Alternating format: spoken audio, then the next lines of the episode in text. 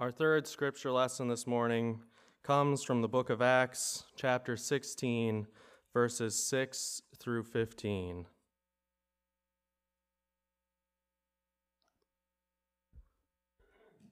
They went through the region of Phrygia and Galatia, having been forbidden by the Holy Spirit to speak the word in Asia. When they had come opposite Mysia, they attempted to go into Bithynia but the Spirit of Jesus did not allow them. So, passing by Mysia, they went down to Troas.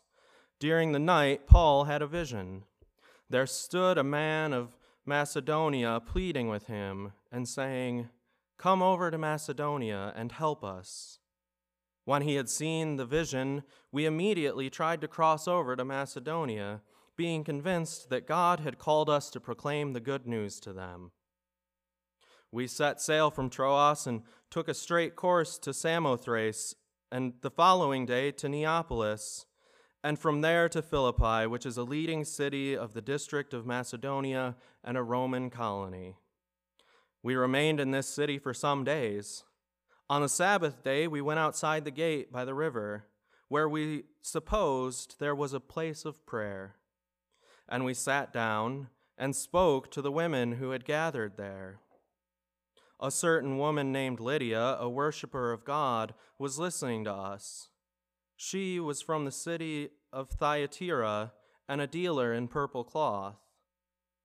The Lord opened her heart to listen eagerly to what was said by Paul.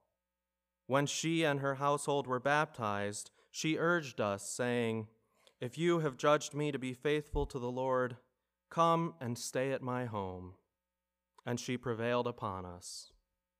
The word of God for the people of God.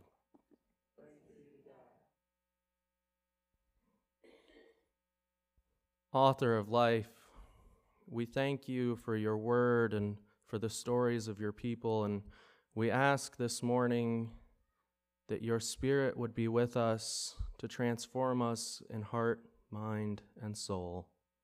Amen. Today's scripture is going to serve more as a launching off point than as something for us to dive deeply into. But there are a few elements of this story that I want to highlight before beginning my discussion about our vision. First, it's significant to recognize that Paul, who had an immeasurable impact on the church, was not called to be everywhere at once. In fact, what we see in this story is that Paul sets out with one intent and has the Spirit tell him that he's moving in the wrong direction. Second, Paul's vision of where he needs to be in mission is not exactly a crystal clear action plan.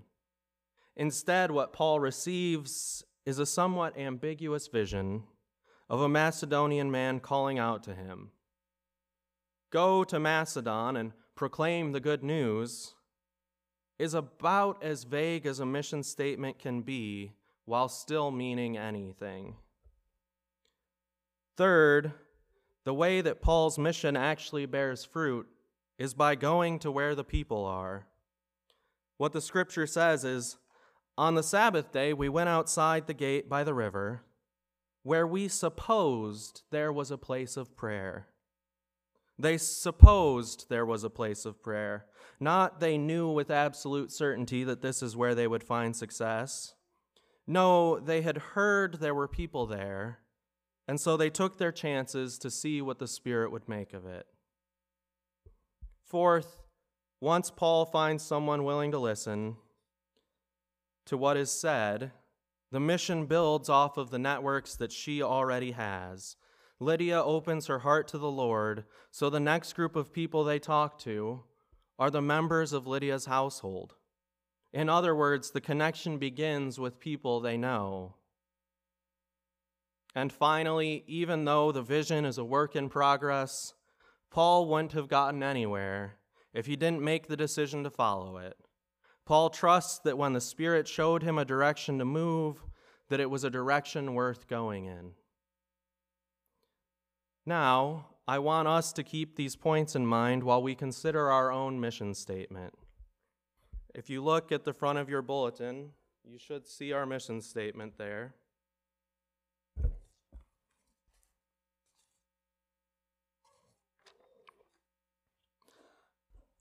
Rooted in tradition, serving in the present, building God's kingdom for the future by bringing the good news of Christ to the community through word and deed.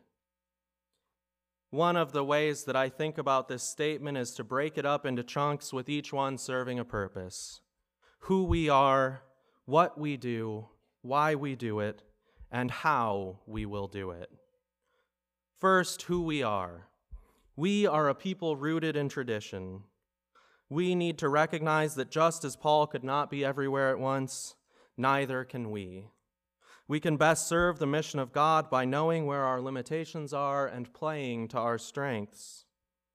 Now, it is worth noting that there's a distinction between being people of tradition and people of habit. I know that in some of our one on one conversations, I've been vexing because I don't accept the answer of, this is how we've done it, as a substitute for the idea of tradition. I know that when you ask why I use a particular name for God or why I do something in the service a certain way, you're not necessarily looking for me to quote a thousand year old theologian or to refer to the ancient life cycles of the Jesus movement. But this is the essential and difficult work that we have to do if we are to understand what our tradition is about. Because if we're being frank with ourselves, the habits of the church in the last century are a departure from the traditions of the communion of saints. The incredibly astute scholar of the Hebrew Bible, Walter Brueggemann, puts it quite bluntly when he states The crisis in the U.S. church has almost nothing to do with being liberal or conservative. It has everything to do with giving up on the discipline of our Christian baptism and settling for a common, generic U.S. identity that is part patriotism, part consumerism, part violence, and part affluence. The evangelical author and activist Shane Claiborne says basically the same thing, although perhaps in a gentler way, in his book, The Irresistible Revolution. Shane writes The temptation we face is to compromise the cost of discipleship and in the process, the Christian identity can get lost. We don't want folks to walk away. We're driven by a sincere longing for others to know God's love and grace and to experience Christian community. And yet, we end up merely cheapening the very thing we want folks to experience. This is the cheap grace that spiritual writer and fellow revolutionary Dietrich Bonhoeffer called the most deadly enemy of the church. What both of them are pointing to is the reality that for too long in America, the church has been conformed to society. The way that we have done things is leading to the death of mainstream Christianity. Under the guise of Reinhold Niebuhr's so called Christian realism, the church realized that it could make partnerships with people in power and enrich itself. But that is not where our tradition calls us to be. Our tradition calls us to be on the margins of society. It calls us not to power, but to powerlessness, not to wealth, but to the common good, not to our own desires, but to the needs of all. And we, especially as Methodists, are refer- reformers of the Reformation. Our tradition in particular calls us to a grace that demands responsibility our tradition calls us to combine our personal piety with works of mercy. This leads me to our second point what we do. We're called to serve people right now in the present. As followers of the Wesleyan tradition, we are particularly positioned within the universal church to express a vision of the gospel that considers salvation for the whole person our understanding of how God works in the universe is not limited to a salvation that's received only after death. Our movement is born out of a commitment to carry the good news to people in every walk of life. This is why Methodist preachers left the confines of cathedrals to be in mines and fields speaking to the working class. This is why John was a pioneer in the fight against predatory medicinal and pharmaceutical practices, why he collected and published affordable alternatives. This is why John and the early Methodists were staunch abolitionists, why they looked at the barbaric institution of slavery and insisted that it was contrary to God's vision. This is why John was an outspoken critic of war going so far as to name it the original sin from which all others flowed. And this is why we are called to rise to the challenge and serve our neighbors. By which I mean we are called to meet the very real needs that they face. It's no good for us to meet a need that no one's asking for. It's no good for us to meet a need for the sake of it being good press. We act as the hands and feet of Christ when we listen to our neighbors and do what we can to ease their suffering. Having covered who we are and what we do, our third task is to know why we do what we do. We are co creating the kingdom of God for the reconciliation of the entire world. I've said before that the kingdom of God is both a present reality and a future hope.